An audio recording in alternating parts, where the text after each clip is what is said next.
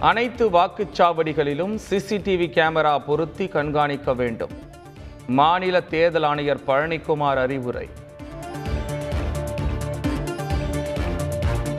வாக்குப்பதிவு இயந்திரங்கள் வைக்கப்படும் பள்ளி கல்லூரிகளுக்கு நான்கு நாட்கள் விடுமுறை. பிப்ரவரி பத்தொன்பதாம் தேதி முதல் விடுப்பு என அறிவிப்பு. உள்ளாட்சி தேர்தல் தொடர்பாக முதலமைச்சர் மு ஸ்டாலின் ஆலோசனை.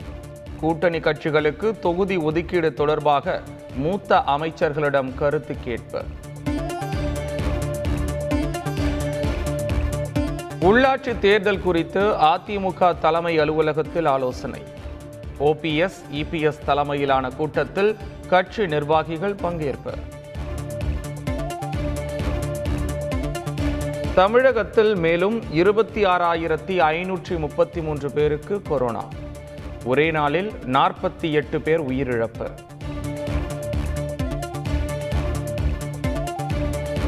புறநகர் ரயில்களில் பயணம் செய்ய தடுப்பூசி சான்றிதழ் தேவையில்லை. தெற்கு ரயில்வே அறிவிப்பு. எம்பிபிஎஸ் பொது பிரிவு மாணவர்களுக்கான கலந்தாய்வு அட்டவணை வெளியீடு. ஜனவரி முப்பதாம் தேதி முதல் பிப்ரவரி மூன்று வரை நடைபெறும் என அறிவிப்பு.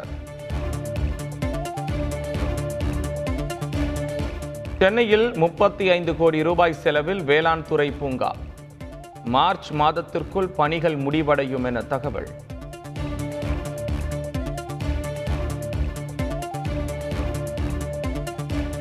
ஓ பன்னீர்செல்வம் மற்றும் அவரது மகன் ரவீந்திரநாத் மீதான வழக்குக்கு தடை. வேட்பு மனுவில் தவறான தகவல்களை தெரிவித்த குற்றச்சாட்டில் சென்னை உயர்நீதிமன்றம் உத்தரவு.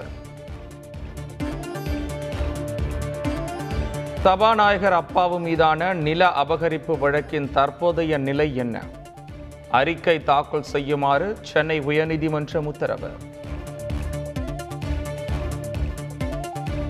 தஞ்சை மாணவி தற்கொலையை சிபிசிஐடி விசாரணைக்கு மாற்றக் கோரிய வழக்கு. தீர்ப்பை ஒத்தி வைத்தது உயர்நீதிமன்ற மதுரை கிளை.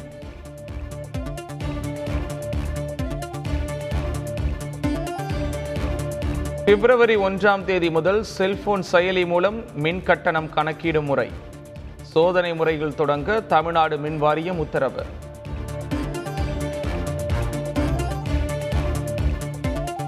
கர்நாடக முன்னாள் முதல்வர் எடியூரப்பாவின் பேத்தி தற்கொலை.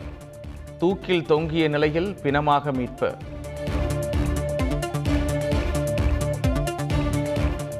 அதிக வீரியத்துடன் பரவும் நியோகோ வைரஸ்.